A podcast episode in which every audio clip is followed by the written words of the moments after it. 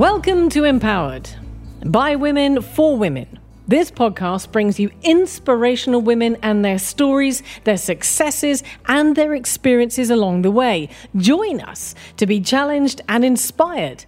Brought to you by M Vintage and hosted by myself, Trudy Kerr. This is one interview that I've been looking forward to for a very, very long time. Today's guest started her career in 1968 at the German Brandstätter Group in the company's sales and exports department. This journey took my guest on an amazing 44 year adventure that saw her appointed as the CEO of Playmobil Malta been a top management member of the Brandstätter Group, and acted as chairman of the board of directors of Playmobil USA. Revered and outstanding positions in one of the world's most successful children's toys companies. Following her retirement, Helga Ellul set up her own consulting company with the aim to use her business experience to help other companies in their strategy, governance, and success. She is also a past president of the Chamber of Commerce and was awarded Medaglia al Adi ta Republica in 1994. Ms. Ellul received the Officer's Cross of the Order of Merit on behalf of the German President by the German Ambassador Bernhard Braun in 2011. This amazing lady is not only an inspiration for her achievements, but a bright, enthusiastic, and formidable example of what a woman can truly achieve. And on top of all of this, Helga has also managed to fit in being a mother, a wife, and a grandmother. Welcome, Helga. Thank you so much for joining us, for being here. Well, it's a pleasure to be here, Trudy. I really am looked forward to this interview too, because you inspired me also. Well, I'm going to blush, but first up, this is about you because, um, but thank you, but this is about you because I am a huge, huge fan. And I would like to start off by just asking you to run us through your story. Quite simply, because you're not Maltese, but you have had a massive impact on Malta. So, where did this all start? Well, actually, to be honest, I think it started way back. I had a very, very good upbringing. I had lovely parents. My father was a civil service, very conservative, nothing from business. My mother was a stay at home mom, but loved, we had all our friends at home, loved children, whatever. And I think from my father's side, especially, he always told us the value. Sort of nothing comes from nothing. You have to do hard work, you have to be responsible you make a mistake, you own up to it, learn from it. So I think a lot of it, and in fact, especially when you get older, I think often back how much he taught me and how much I took from him and actually gave it to my own children. But then again, I mean, I was at school. I was actually, I loved school, must say, I loved school and was uh, quite a good student, but I was very undecided. I loved sort of physics, biology, maths, but I loved arts. I loved painting, design, though I didn't know what on earth I wanted to do. But then again, my father said, all right, you're going to start apprenticeship scheme and you learn something. So then you can still do your art or whatever. So I went for a, a, a German company and uh, in Germany, it was very much that you learn by doing. So you go in a company, and you still have the school on the side, very much like what MCAST, in fact, is doing, but it's very, very much controlled. So it, it's a very good scheme. So you have to go through all the stages of business, and I did that with this German company. But you know how it is, and I loved it. But then when you are in a company where you are the apprentice, you never make it. So I left the company went to another German company and was in the finance department, and that really was boring. I love numbers, but it was boring. So I said no. And then, I mean, I said there was this company in where I lived, just across the road, And just like a fluke, I said, let me see, because I had to travel a lot. You know, I mean, in Germany, I mean, to go to work, it was one hour in the morning, one hour in the evening. So let me see if they have maybe uh, an opening. So I phoned this company, Brandstätter Group, and asked, and they said, all right, come over for an interview. So I went over there for an interview. I was 19, 20. They said, all right, look, we have an opening in a small company, and you have gone through sort of the whole learning curve.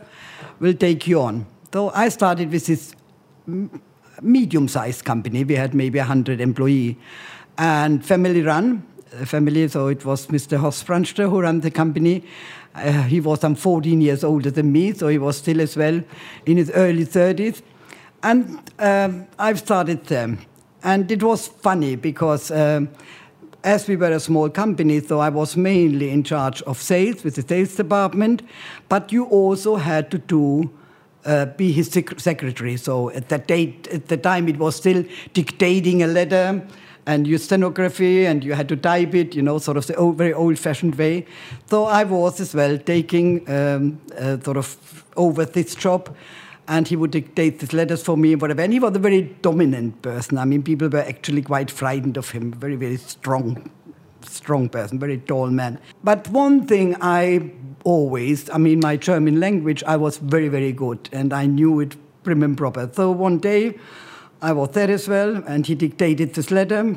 I typed it, took it over, and he said, No, this is wrong. No, this is wrong. And I said, and I knew I was right, and I was fed up. I said, No. I said, This is right. This one stunned, looked at me, couldn't even believe that I had the guts to say he was wrong. Phoned one of these older women who worked in the company, and he said, Look, this young one here, she says, I'm wrong and she's right. And she said, Look, she actually is right. And from there on, I won him. I won him over. So whatever I said, she knows. If she's saying she's right, she knows. so it changed our whole relationship, really. And he would take me on. He was my mentor. He would take me literally at his hand, take me to the production, explain the machinery, let me do small project on his own. And that's how I learned a lot through him. And then, as I said, I was in the sales department, and sales was the international sales and the local sales. And then the sales manager left, and we had toy fair people coming. He said, You do it, you know it.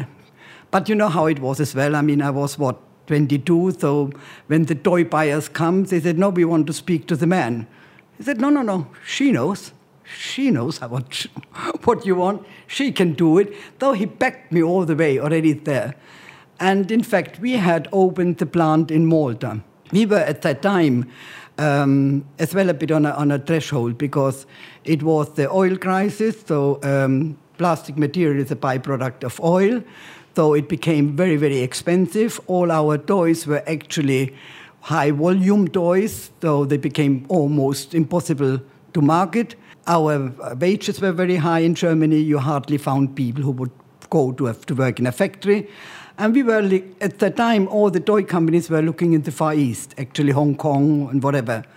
But we were, I think we were too small and too Bavarian and German in its way. So we were looking around. Where could we find cheaper locations to produce? And a friend of his, so it was no Malta enterprise, it was a friend of his who said, why don't you go to Malta? Because we were looking at Portugal, but Portugal, we didn't understand the language, we couldn't straight away talk to the people. He said, go to Malta, very tiny island, English speaking, very much the English system, and you can get quick results because it's so small. So he went to Malta, he liked what he saw because he always loved the water as well, and the sea and the Mediterranean. So we set up a very small plant in 71 here in Malta. It was actually literally an extended workbench because we wanted to use the lower wages and do the, the more, how you say, labor intensive jobs here in Malta. So we had 50 people and we did everything from Germany. So all the wages were paid from Germany, all the material was sent from Germany. They just assembled and sent it back. We sold it. So it was this type of setup. But then it became a bit uh, larger, and we said, look, we need to have certain administration done in Malta. Sort of like uh, the wages, like the accounts and all that. And we were actually, I mean, him and me, we were discussing and looking for somebody. And then I said, listen, why can't I go? I always wanted to go away. I wanted to go abroad, see a different culture. Let me go and set it up with the Maltese because we always said, let's try and train local people. I mean, very much on the same wavelength. He said, but I need you here. I said, oh, here for one year, you can find somebody and then I come back and I have more experience. Like that, he said, all right, go and do it. And we had just the toy fair. That was 74 when I came to Malta.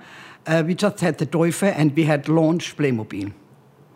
So it was this new product, which I knew the designer, obviously, the German designer. And it came as well. This product was born out of almost desperation with the back to the wall.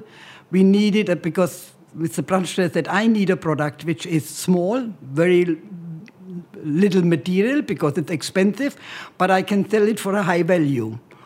And we had this designer. At the time, they were called sample makers because we weren't design and all that in, in Germany at the time. And he was a very, I mean, Mr. Beck, who designed Playmobil, was the person who could, even as a grown up man, still think like a child. I think we all lose that when we grow up. But he still could understand what children wanted.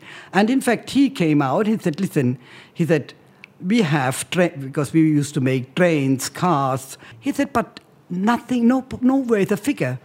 I mean, a plane needs a pilot, a train needs a, a, a, driver, you know, the car.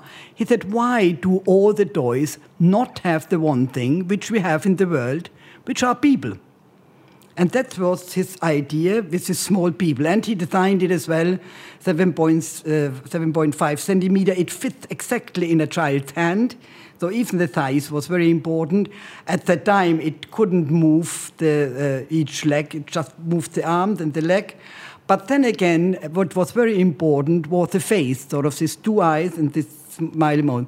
And we, we were not designers, we said, but don't you think we need one which smiles, one which is sad? He said, no, no, no, children don't need that. They have an imagination. I no. love listening to this because no. the year that you came to Malta was the year that I was born. You're talking about the smiles there and the, the simplicity of Playmobil. Yeah. I grew up with that. I grew up with Playmobil. I had some Lego, but I also had Playmobil. And, and as a graphic designer, as a designer myself, the one thing about Playmobil is it is simple. so simple. simple. But that's what children children love to. And he said, let them use their imagination. Don't kill it. Don't overdo it. And obviously, as well, the figure at that time fitted with the Lego blocks because Lego didn't have figures. Lego only had houses. Obviously, they very quickly saw it. And from there on, today, when you look at toys, all toys have figures. But before, you know, I mean, in retrospect, you say very logic, but nobody thought of it. And the funny thing as well, Trudy, and that literally, when we, we showed it at the uh, toy fair, and I was always at the toy fair, and that was uh, a fair for buyers, not for the public and we had from worldwide. Nuremberg is, is known for its toy business. Uh, so the Nuremberg Toy Fair is an international fair. And when we showed the three figures, so it was a knight, which is very German, you know, you have this knight and our history. It was a builder, which again, the craft, the, the, the, the thing. And it was an Indian, where he wanted to be a bit for international. So maybe the Americans, like the Indians, wanted to bring. So we had these three figures. And these toy buyers, I mean, obviously experts in buying toys for children, all could not understand at all what that could mean. So nobody really. And then we had one man from Holland, from Netherlands, Otto Simon. He was a very big buyer. He had a lot of toy shops, and he had was a very good client of ours. And he said, "I want that." He said, I'll give you an order because at the time you had only prototypes. And when you get an order, you actually started producing. If nobody wanted, you didn't produce it. I mean, today it all changed, obviously, but at that time it was like that. He said, I'll give you an order for 10,000, make it. But obviously, for building molds, because you need a lot of different molds, each one, the wick has a mold, the, the, the head has a mold, the arms has a mold you need. And we needed as well very different machinery. We needed smaller machinery. So it was a very big investment to go into this line. Uh, so obviously, and then Mr. Brandstätter was a very clever businessman. So it was as well the right people all at the right time. So he said very cleverly, he went to all our big German clients, like at the time it was Karstadt, Kaufhof, Quelle Schickedanz, and he wrote to them, he said, listen, he said, you know, I showed you this new toy, which was called Playmobil, which was the name he chose because he wanted an international name and a mobile and play. And he said, um, you, you weren't really keen, but I just got an offer for, from somebody who wants it exclusive. But before I give exclusivity to somebody else, I'll ask you, you are my good clients, before I do that. And then they all wanted it, because if somebody wanted, I wanted too. So like that, he had enough uh, orders in hand to actually go for it. And that's how we started Playmobil. And I can tell you, in all fairness, I think apart maybe from Mr. Beck, who designed it, I think none of us knew the power of that toy. I think we didn't really know it as well. But the minute it was in children's hand, we had a, we had a success. Children just loved it from day one and wanted more. And then as well, we had it. I'm telling you, it, it's the story of um, the story to, to, to tell actually, because then we had as well a new man uh, joined us, and he was with a company who was uh, uh, oh, uh, in sales, uh, on the sales department, and he was with a company who did branding, branded things. So he said, no, this has to be a branded toy. You have to do it properly. Not, you know, because we were used to sell more on quantity. If you want 2,000, you get one price. If you want 10, you get a better price. He said, no, no, no. This can't be like that. This needs to be branded properly and in a system. So he was the one who brought in the whole system that you start with a small set, and in it you have a leaflet for the next bigger set and the bigger one. So you, you get the children hooked because they look at this leaflet and they say, ah, but now I want the boat, now I want this, you know. And that the child actually demands what it wants and it's and then obviously uh, parents buy it. So it was the right designer, the right businessman, the right one with the marketing strategy, the right people at the right time together to make this happen. This is an incredible story, and I could sit here and listen to your stories of Playmobil for hours because it, just seeing the enthusiasm on your face and the very fact that you were there before Playmobil even existed.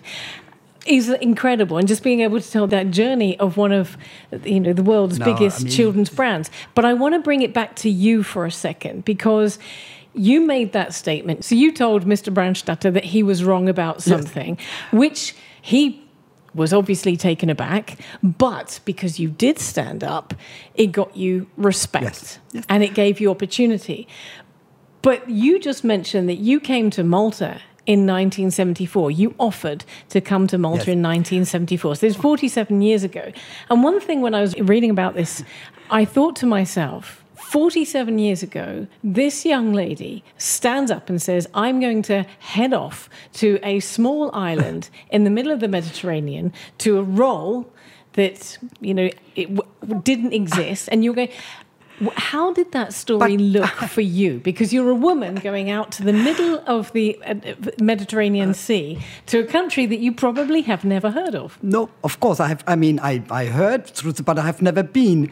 And it was very funny because then literally after the toy fair, I had a small Volkswagen Beetle.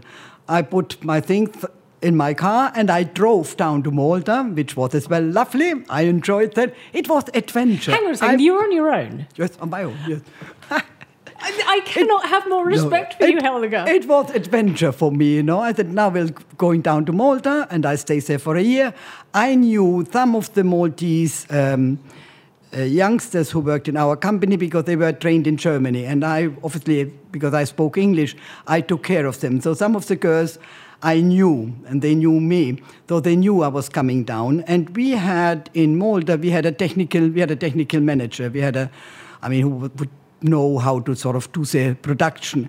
So I came to be on administration. That was my role for one year. So and I drove down. I drove through Italy. I stopped everywhere. I found people. I, I and then it was funny as well. It was the time when you might remember where uh, you couldn't drive on a Sunday because it was as well with petrol and uh, so expensive. And I remember I was in Rome, just outside Rome, um, in a small motel, but couldn't drive into Rome, uh, so I wanted to go. And there was there was this vegetable man who delivered obviously to this uh, the restaurant and thing. And I said, "Are you going back to Rome?" He said, "Yes." I said, "Can I come with you because I want to go into Rome and see Rome." So I drove with him. He gave me a lift. I found a lift back to my thing, and I saw Rome. this is I, amazing. But when you are young, you know, you're so full of adventure. No, so I, I enjoyed it tremendous. So I came to Malta, and obviously this other German man who had been here from 71 onwards was a bit taken aback, I think, with me coming. What is she going to do and whatever, you know, nobody knew. I had very long blonde hair, but in big days. I mean, tiny. I was very much a flower power girl, so my car was painted with big eyes and a big mouth and flowers. So me very much jeans, relaxed t-shirts, you know. So I came to this factory. So the girls, I had these three girls whom I knew from Germany who were working with us. And they, typical, I mean, I had my desk, empty office and a desk. So they came to me and they said, now you have to tell us what to do. I said, Me? No, I haven't got a clue because I don't know the country. You know the country. You know how things are being done here. You need to tell me how things are done. I need to get to know first before I can even tell you anything. So, you know, we straight away had sort of this understanding of openness, of being a team and not the big boss telling me or whatever. So I said, No, you have to tell me. Like, for example, we had one man who was in, in charge of accounts, and he would go to the bank every day. I said, What the heck? Are you going to Valletta to the bank every day? I said, Don't they have accounts? And everybody was laughing. He said, Nobody has accounts. I said, What? No, we pay in cash in a small paper bag every Friday. I said, oh my God, this is Stone Age. You know, for me it was Stone Age. I said, but this needs to change. This country can't remain like that. You know, I mean, a flight to Germany was only on a Saturday to Munich once a week. Otherwise, you had to go to Rome or you had to go to London. You literally were cut off. You know, I remember my granny saying, "Do you have electricity, or are you?" I mean, thought I'm in Africa or whatever. But what did that look like for a for a young lady in 1974? I mean, you obviously embrace adventure, and you're obviously bold and outspoken, but you're obviously wise enough to say, "I don't know everything." But for you as a woman, what what did that look like? Were you ever fearful? Were you ever did your friends and your peers ever say to you that you were crazy or Yes, uh, I mean especially my parents were a bit taken aback. They had just got me a very nice flat. They said, "My God, you have everything, and now you just leave everything."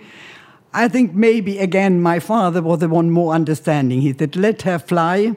So she can come back. I mean, he said, that's always an experience. I think my mother couldn't under. My mother never my mother was so different from me. For her, it was always children, and and she could never understand literally that I enjoyed work or whatever. But then as well, coming back when I came to Malta, first and foremost, I had to get to know the whole way, and I said, if I am in a foreign culture. I need to find out the culture. I mean, obviously, this is not Germany. I can't create Germany here, so I get to know them. And to get to know them is look around what there is. So there was the um, uh, uh, Malta Federation of Industry, which were all the industry players. And I said, look, I need to go where business people are. First, I, I went to the chamber, but at the time, the chamber were more the importers, not the manufacturers. And the manufacturers were more with the federation. And that was, but uh, like a Farsons maybe, uh, Barnes England, the shipping, the flour mills, the locals. They didn't really have foreign uh, thing, but we had quite a number of foreign industry. here because there was an English industry and a lot of the German industry started coming, actually from 74, 75 onwards, because they had then at uh, Malta Enterprise, at uh, MDC at the time, they had this German who brought medium sized German companies down. So there was quite a following, and the Germans used to meet up. I used to have as well, we used to meet once a, week in a beer garden, and I said, anybody who needs to know how things are going, we can help you a bit, how with the customs, how to do this, you know. So we kept between us. And in fact, it was at that time as well that somebody said, listen, we, because there was always with the government as well, that you had to lobby when they want with the government on import duties and things like that. So somebody said, look, we should make a federation of the foreign companies. And I was obviously the only girl, it was all men. And I said, but I don't like that. I said, look, I mean, to be honest, if in Germany the Americans come and make their own federation to tell us German government what to do, I wouldn't like it. I said, let's see what they have locally and join the locals and bring our issues because the, the, the locals should have the same issue as manufacturers as we and join them. They said, but you know how they are the mold. I said, no. And I went to the Federation of Industry. I was pregnant with my first child. They looked a bit at me. They said, all right, we can, um, we never had that, but, and it's not in our statute, but we can have an exporter section. I said, all right, let's do the exporter section. And I was the chairman of the exporter section and then more companies joined, and at the end, there's the election of the president, and the president came from a foreign com company, and all of a sudden the federation changed and became a very strong federation of manufacturers. Where at this, end, at this time we had a bit of a different lobbying to government than the chamber. The chamber were imported, so they wanted goods to come in. We as manufacturers wanted to protect Malta a bit from all this foreign interference. So we were not always aligned. But then obviously, when Malta joined uh, Europe, and that for me as well was, I mean, when, when I saw how Malta had progressed, how far they had learned, I mean, you see, I was always very fond of the island. I think very fond of the people because I found brilliant, brilliant team here, brilliant people, very flexible, very adaptable, wanted to learn, eager to know things. If she, as a German, can do it, so can we Maltese. And I said, right, you can. You know, you can do. I mean, they saw me as a woman getting pregnant and but, but this working. Is, this is, I'm going to stop you right there because I, I, I have to ask you. I know that you'd continue telling me this story, but I'm going to jump in and interrupt you because you have just said yourself you were a woman, you were a pregnant woman, and we've had women on this show just in the last couple of months talking about the fact that this is a patriarchal society. You're a woman, you're a pregnant woman, you're a foreign woman. Taking these big decisions and making these big things happen, did you ever feel that you had things against you, that you had people not understanding you or people resisting you because, for goodness sake, you're a pregnant foreign woman. But being a foreign woman was actually maybe an advantage in Malta because uh, they said, all right, these foreigners are always a bit different you know, she's a foreigner. That actually, I think, was my advantage. Because I remember then when my Maltese managers, my female managers, they had it much tougher. I had to, again, support them that others would say, You send me a woman. I said, Yes, of course I send you a woman. I'm a woman, and she's a woman, and she's good. They had it more difficult to, as well, make the way in. I had it much easier. I was this crazy foreigner, maybe, or this, and then I was German big respect for the Germans because the Germans are disciplined, they are strong. I don't know. This perception of Germany because I remember as well, you know, this client coming to the factory and he said, I, and I was there down at the reception, we were a small company, and he said, I want to speak to the German lady. I said, I'm the German lady. No, the big one, the German one. I said, I am. you know, this perception of this large, big, strong, you know, and there I was a tiny dot maybe. But I think respect you need to earn. Uh, and what I felt as well, what was so good, uh, uh, Trudy, that I had these lovely people to work with. I love people. And I think if you empower people, if you listen to them, I did not do this company on my own. We all did it together. I had this lovely team, you know. We went for weekends trying to say, what is really our vision? What is our mission?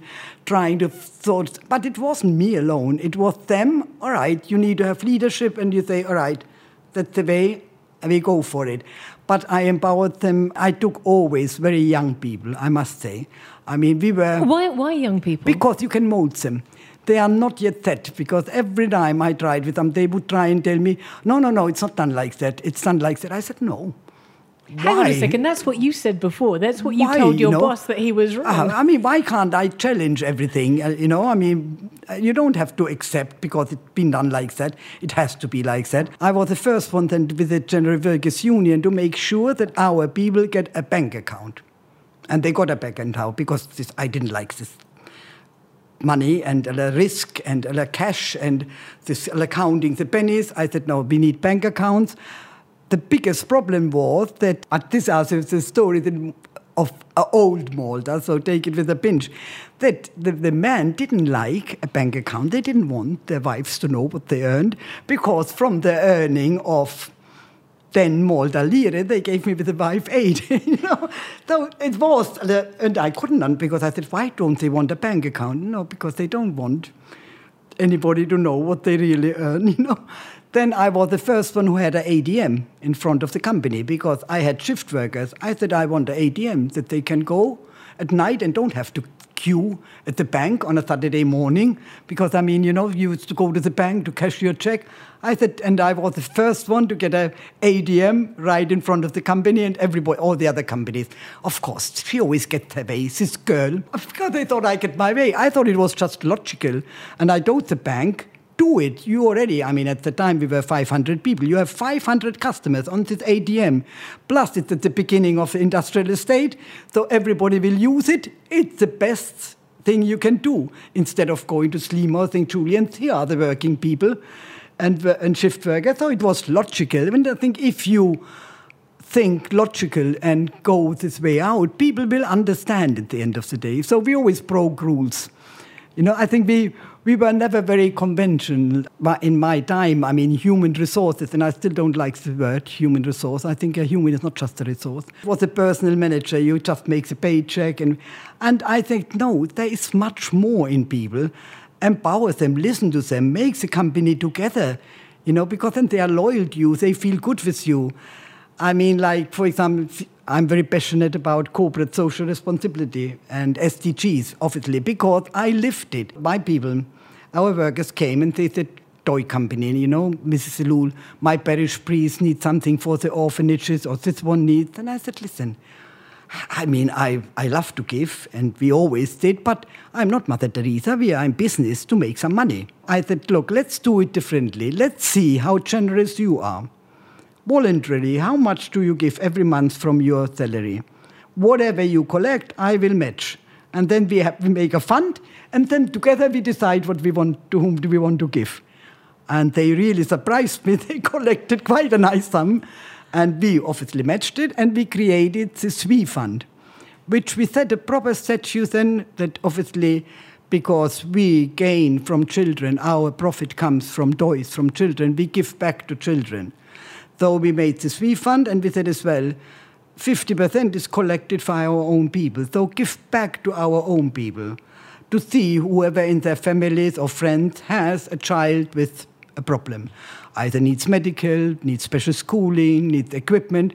We had a board, which was our company, doctor, because we had a company doctor, uh, full employed, not one who just signs you're sick, but a company doctor who will look after you until you don't report sick when you are not sick. If you're really sick, we will help you, but don't abuse the system. So even our our employees never abused. They because we looked after them. He was the first doctor within the board to, to, to teach occupational health, that you don't sit on a chair pr properly, that your arms, your movement, that they have to change workplace, otherwise it will be repetitive movement. You don't use a, a, a human being like a machine, that would be wrong. You know, so we did all that. So we were very, I think we were looking at things totally different. And I think that is where women are so powerful. I think we look at things differently. Well, you say that, and I'm going to come to a question. But first of all, what I what I want to just come to as a summary is that that you're driven, that you're ambitious, that you are a little bit crazy, uh, that you look at things differently, and maybe that has been helped because you came from Germany and you brought those thoughts and principles, and that you had good influences in your life as well. But the one thing I want to ask you, you, you just touched on it there about women being good at thinking like this. Do you think that all women realize how powerful they can be? No, I don't think they do.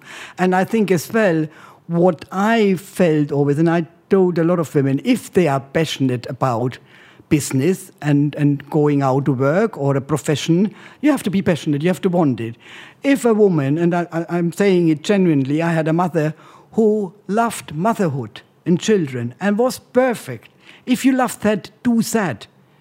Don't, don't, I mean, you don't have to be a businesswoman if you don't love it, if you don't have a passion for it. And I never thought I would have a passion for, for business, but I think I'm very good mathematically, and I love people, and people make. People make a company, people make business. Then the figures will come and the ideas. So that is what I'm trying to tell people. But I want to enjoy what I'm doing, and I always as well told my people if you don't feel like coming in the morning and enjoy coming to work, something is wrong.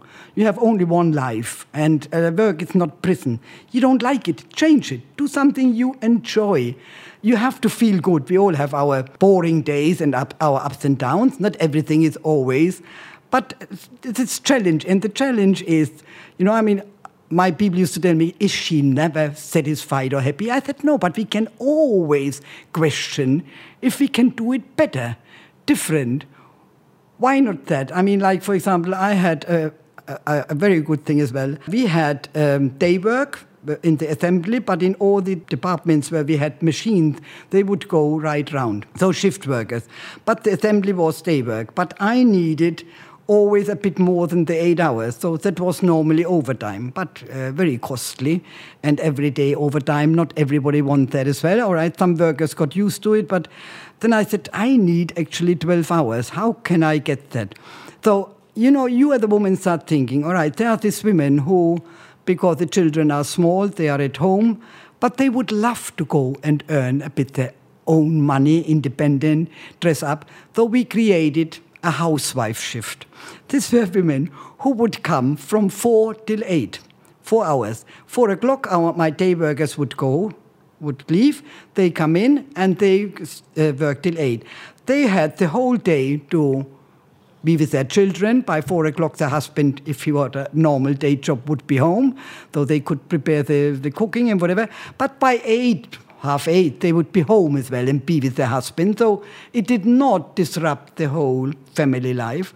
But they were out for four hours, meeting with other women, have their own pocket money, dressing up, and they, they, were, they were brilliant. I mean, they really are right. I had to fight with the union because obviously it was less overtime for others, but then I gave them Saturday overtime. So, you know, you negotiate and, and, and you try. But then what happened was when we built the new factory, we changed everything to just in time, 24 7, everything on shift. So all of a sudden, they didn't fit anymore. Heartbroken, we love our work, and they were very good workers. And some of them already, the children had grown. And so I said, listen, I said, I don't want to lose you neither, but you have to now, we have to find a way where you fit in our system. I said, why don't two of you with four hours and four hours become one? And do the shifts between you. You can find your own pattern. One week you do the morning shift, the next week. Uh, I said, you, between the two of you, decide and do it. And, you know, they did it and they continued working. And this is. So, Siddha, you know, because you want, I didn't want to lose them. I could understand these girls, how much they loved their job, and they were ready, maybe, as well, to, to be flexible. I think it's when you, when you feel that you are sincere, there is respect, and you're trying to find a way forward, then everybody, there are no hard barriers, everybody tries to see it. But I think what you, your question about women, I think what always surprised me a bit is when women are being, or maybe have this perception, they have to uh, behave like men. please don't. You are a woman, you are not a man. And we are different. We can be just as strong and as stubborn and knowing what we want, but in a different way. We don't have an ego. We want to achieve. I think we want to achieve. We want to, to show that we can do it our way. And I think I always did it in a more way that uh, everybody will gain. It's a win win. I don't like, I think in life you can't just take, you have to give and take. It has to be a win win. Maybe it comes from a different side, but if you give, it will come back. I, I always have this belief as well. Maybe some will call me a bit naive. I don't know, but I, even in negotiations, I can be a hard negotiator, but at the end of the day, I have to know what the other person wants. Uh, what are their things? How can I give on something which will help them, but I get what I need? You know, you have to give, and you find ways if you do that. Or if not, then they, no way. I chose as well with whom I want to work. I mean, it's not always the cheapest one. I don't believe in cheap. I think they the for a quality there's a price. And if you want really that, that the people do you a good job, do it in time, then there's a price to pay. And this always the cheap, which was a bit the Malta syndrome, I did not like because then people will give you a cheap price, but give you a cheap product as well, give you lousy work. And at the end of the day, is that what you want? No. And now is there will be, be, be proud in what you doing, proud in your job, ask for your price, reasonable, be reasonable, and I would pay it, you know. But I want it on time, I want my, my quality. And I think if you go with these principles, you will get it. I think, Helga, that we're going to have to have a second interview with you. So much more because there is so many questions that I haven't even started to ask you.